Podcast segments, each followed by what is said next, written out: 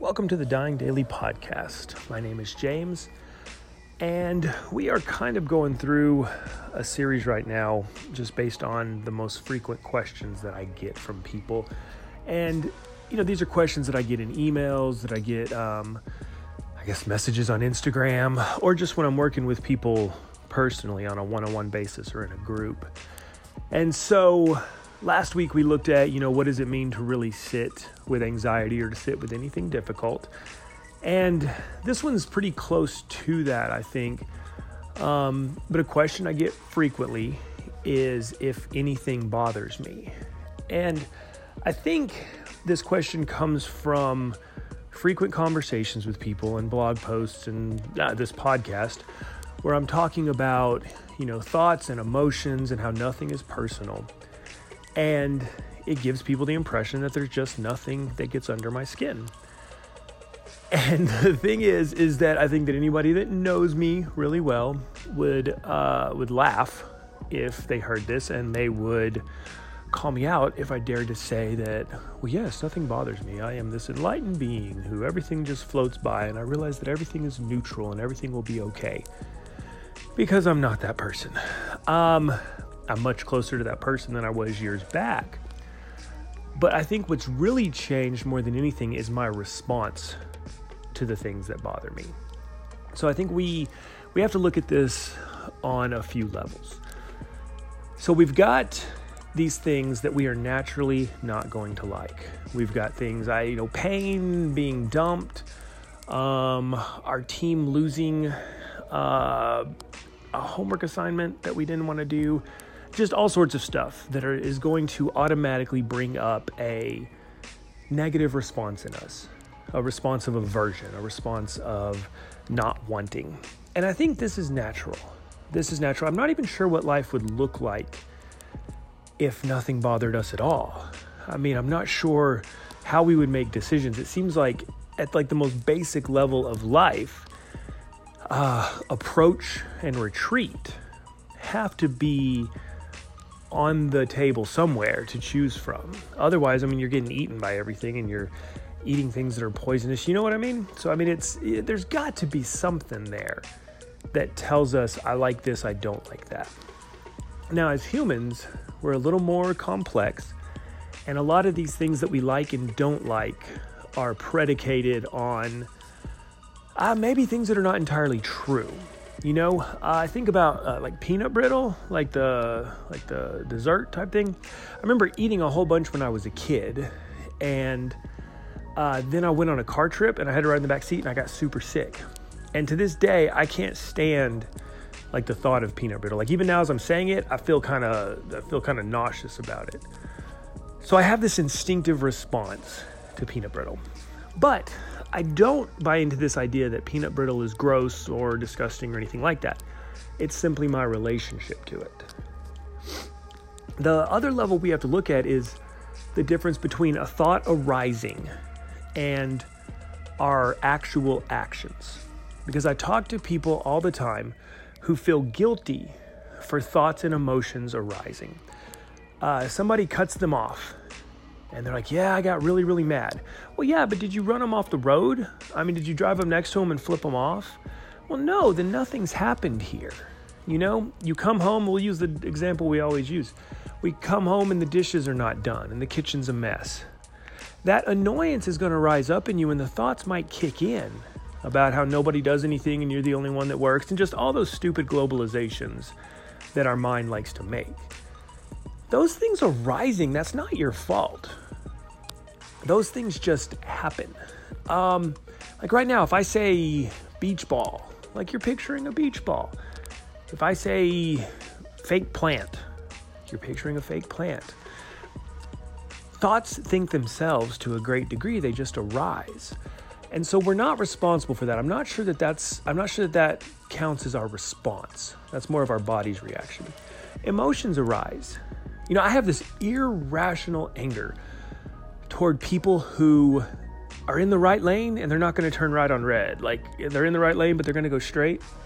Like a lot of places you have to do that to make the turn right after the intersection or whatever. And I do it all the time. But this thought arises in me. this judgment arises that this person in front of me uh, doesn't care about other people, is selfish, is self absorbed. Like these thoughts arise, but I don't give them any leeway. They don't get to get traction with me.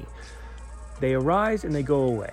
And what I found is that by not engaging them, by not feeding them, but also not rejecting them, because by rejecting something, you're engaged with it, they come up less and less and less. And when they do, it's almost funny.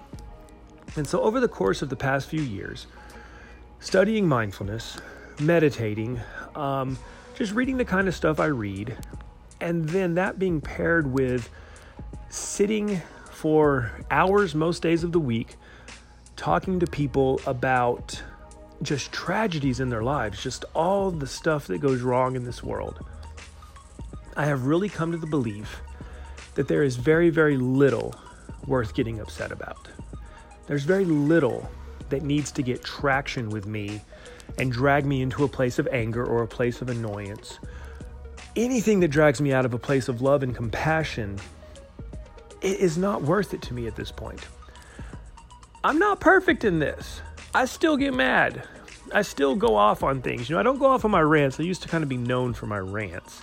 I don't go off on those anymore as often. I don't remember the last time I did. But I still have moments of being a very disagreeable human being. I still have moments of being a difficult person to be around, but I don't think they last as long as they used to. And I think I'm able to catch them pretty quickly. And a lot of that comes from recognizing the distinction between the arising of a thought or emotion and my action in regard to it. If a thought pops into your head and you don't feed it, you don't reject it, it just comes and it goes. Like, what have you actually done? You've done nothing wrong there. If an emotion arises and you let it be exactly as it is, you sit with it, as we talked about last week, what have you actually done? And what you'll find is that over time of doing this, they lose their potency. They lose their ability to just get a hold of your head and drag you all over the place. And so I think that's what people mean when they ask me if anything bothers me or why nothing bothers me. The other thing too is that when I'm talking to people about a situation, the fact that I'm talking to them about it in a you know, in a like a controlled intentional environment means that I have a little bit of distance from it. So I've had some time to analyze the situation, you know, rethink my position, stuff like that. And like I said, when I really analyze something, when I really put some thought into it, I find that nothing is worth getting upset about. It doesn't do any good. Like you can stand against evil things, you can have healthy boundaries with people, you can stand up for yourself all without anger. It doesn't, it just, it taints it. And actually, to a great extent, it gives whatever you're standing against, it gives that thing an automatic way to attack you. Well, if you're going to get mad, I just can't talk to you. Well, you're just being driven by anger. I mean, it's, it's, it's like handing them ammunition to use against you. So why do that? You know, when it comes to the people I love and, you know, human beings in general, I just have to ask myself, like, what is worth getting into a fight or an argument with this, that, like this infinite being next to me here? this person who has their own life and they have their own history and they have all these things that they want and they need and they desire and they have love and compassion in them. Why do I need to fight with them? There's got to be a different way to go about it. And if I have to be the one that says, I'm not going to get upset about this, then cool, I'll be that one. And I find that often opens up ground for them to do the same. Whereas if I come at them with anger and attitude and attacking, well, I'm, I'm triggering all that same stuff in them. And it's going to be a fight.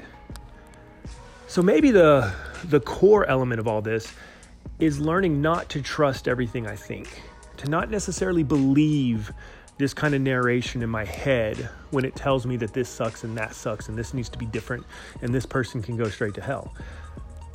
Like, it's gonna be there sometimes. When I'm tired, when I'm not feeling well, any of those things like that, that narration is a little stronger but it's still just imagination. It doesn't have any access to information about the world that I don't have. So why do I give it so much just credibility? Why do I listen to it so much? So when you're thinking about the things that bother you, I'd encourage you to distinguish between the things that bother you that you try to do something about, that you get worked up about, that you get involved with, versus just the little things that arise here and there. And see what happens when you stop giving those little arisings so much attention. See what happens when you don't give them the spotlight and pay them so much mind. And see if they stay as strong as they were. Give that a try this week and see what happens. I know it's helped me over the years be a much more, just a happier person, a more peaceful person, and I think somebody that's a little easier and a little nicer to be around. You can find me all over the place. Um, you can email me at james at jamesscotthenson.com. You can find me on Instagram at just James Scott Henson. Um, I think those are really the two places that I put time and energy into. Um, I stopped doing Facebook a while back, and I've been pretty happy for that. I have a weekly newsletter that goes out every Sunday. Right now, the theme for the month is mindfulness and thoughts. And we're just going to be looking at how thoughts drive us, how thoughts affect us. So it kind of ties in with this podcast, actually. And the easiest way to get to that is at jamesscotthenson.com backslash sign up. And so if you want to do that, that's a good way to keep in touch. But whatever you do, try to just be aware of your thoughts this week. Notice the stories they're telling you is just stories and see what that does for you. I look forward to talking to you next time. Take care.